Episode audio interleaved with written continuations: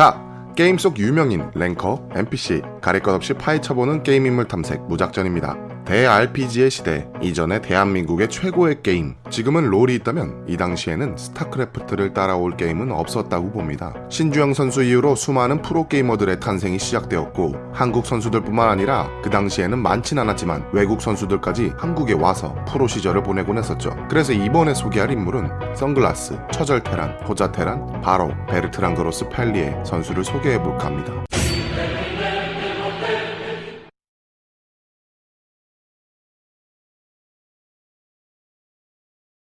게임 스타크래프트, 종족 테란, 닉네임 엘키, 1981년 국적 프랑스 파리에서 조금 멀리 떨어져 있는 물웽이라는 곳에서 태어났습니다. 그는 어릴 적부터 계산과 공식에 대한 이과 계열에 관심이 많았었는데 학교를 다니면서도 물리, 수학, 화학 과목을 좋아하는 굉장한 모범생이었습니다. 학창 시절 베르트랑 선수는 TCG 장르의 아버지라고 불리우던 매직 더 게더링이라는 보드 게임에 한창 빠져 있었는데 이 게임을 쉽게 얘기하자면 만화는 유희왕, 최신 게임은 하스스톤이라고 생각하시면 이해하기가 수월하실 겁니다. 어쨌든 이 매직 더 게더링이라는 게임에 푹 빠져 있을 때 베르트랑 선수는 자신이 전략과 계산을 하는 게임을 좋아하는구나라고 생각을 했고 1998년에 전략 게임인 스타크래프트를 만나게 됩니다. 이때가 엘키라는 닉네임의 시초가 시작되었죠. 스타크래프트는 맨 처음에 해외에서 먼저 시작되어 인기를 끌었지만 해외보다는 조금 늦었지만 지금도 예전도 한국에서의 열풍이 엄청났던 게임이죠. 베르트랑 선수 는 2000년도 WCG 프랑스 대회에서 우승을 한 뒤로 많은 해외 선수들이 한국으로 프로 생활을 하기 위해 떠난다는 소식을 들었고 한국에 수많은 고수들이 있다고 전해 들으며 배틀넷을 통해 알게 된 한국에 있는 선수들과 연락을 하며 짐을 싣고 한국으로 떠나게 됩니다.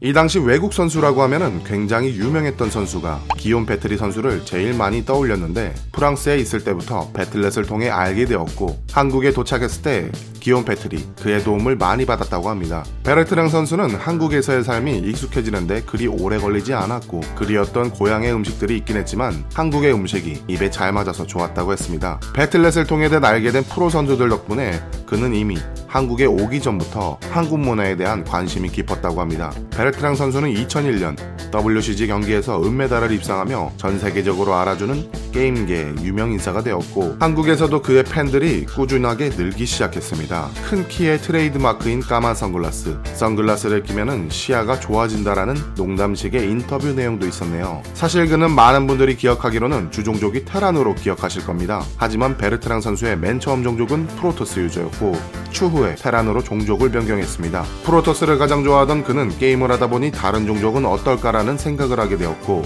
그 생각을 시작으로 맨 처음엔 랜덤으로 선택했다가 1년 뒤엔 저그를 상대하면서 테란을 하니까 자신의 플레이가 너무나 편안하게 다가와서 그때부터 테란으로 바꿨다고 합니다.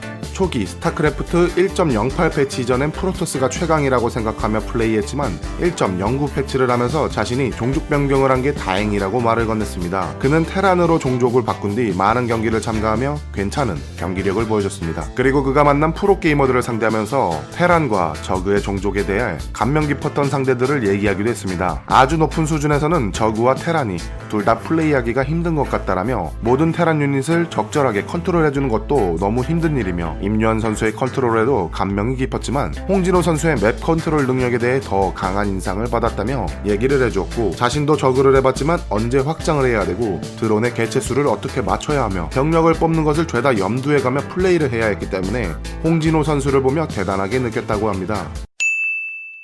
베르트랑 선수는 선수 생활을 하면서 상금을 전부 부모님께 송금해드린다고 하며 팬들 사이에서는 효자 테란, 효자 뜨랑이라고 불렸고 테란 대 테란 경기에서 보여줬던 command center를 여기저기 지으며 도망가면서 싸우는 방식으로 처절한 플레이를 보여준다며 처절 테란이라고도 불려왔습니다. 그렇게 베르트랑 선수는 한국 AMD 팀에서 전업으로 프로게이머를 활동하며 비록 우승은 못하지만 준수한 성적으로 수차례 4강까지는 올라가던 선수였습니다. 하지만 이 시기엔 스타크래프트의 황금 시기라고 불릴 만큼 강한 선수들이 많았습니다. 베르트랑 선수는 2004년 스타크래프트의 meta 변화를 극복하지 못하고 스타를 그만 그만두게 되었습니다. 그는 게임을 할 때 보통 전략 위주로 플레이를 하는 반면 이 당시 meta는 전략 외에도 빠르고 정확한 손놀림, 즉 APM 같은 physical적인 요소들이 많이 필요했습니다. 한국인 프로 선수들은 그 meta를 점점 발전시켜 나가며 빠르게 성장했지만 베르트랑 선수는 그 속도를 따라가지 못하고 은퇴를 생각하게 됩니다. 그래서 2002년 스타를 하면서 중간중간 워크래프트 3 대회를 참가하면서 나이트 엘프로 준우승을 보여주기도 했었습니다. 베르트랑 선수는 은퇴 후에 오랜만에 친구들을 만났습니다. 그 친구는 베르트랑 선수에게 이런 말을 했었죠. 게임을 해서 손놀림도 좋고 네가 좋아하는 전략 게임이 있다라고 말이죠. 그리고 온라인 포커를 소개받게 됩니다. 그렇게 친구의 권유로 인해 온라인 포커를 시작하게 됐는데 그때부터 스타크래프트에서 느끼지 못했던 긴장감과 쾌락을 느끼게 됩니다. 그가 처음 포커를 시작했을 땐 포커에 대한 지식이 별로 없었지만 포커에 대한 룰과 카드의 계산식 등을 공부하며 하나둘씩 익혀갔습니다. 어릴 때부터 좋아했던 전략과 계산, 거기다가 어릴 때 좋아했던 카드 게임, 매직 더 게더링, 포커라는 종목은 자신과 너무 잘 맞아떨어지는 종목이었습니다. 온라인 포커에서도 엘키라는 이름으로 자신을 알렸고 바로 포커 프로팀에 눈에 띄기 시작하며 베르트랑 선수는 포커스타즈라는 팀에 가입하면서 본격적으로 선수 생활을 하며 포커를 시작하게 되었죠. 그가 주로 참여하는 대회는 프랑스 및 다른 유럽 국가에서 플레이를 하며 지내왔고 세계 대회가 열릴 때쯤에는 미국 라스베가스에 출전했다고 합니다. 그가 그동안 포커를 플레이하며 그가 상금으로 벌어둔 금액은 2019년도 기준 140억 이상. 이것은 지금도 늘어나고 있겠죠. 그는 홍진호 선수가 말하길 그 시절에 같이 스타크래프트 프로 선수를 생활한 친구들과 아직도 연락을 잘하고 지내고 있다고 합니다. 2017년도에는 자신의 코 성형을 하기 위해 한국을 방문했습니다. 그가 말하길 코 한쪽이 막혀서 매번 한쪽 코로만 호흡하기가 불편해서 했다고 하네요. 그리고 수술을 하면서 약간의 미용이 들어갔죠. 그는 지금 제니라는 한국계 여성과 6년 동안의 연애를 마치고 결혼을 했다고 합니다. 그 시절 뼈만 남아있던 마른 몸은 운동으로 인해 많이 좋아진 physical을 보여주고 있습니다. 돈과 여자 그리고 건강한 몸 세 박자를 고르게 갖추며 가끔 트위치에서 온라인 포커 방송하는 모습을 볼 수 있다고 합니다.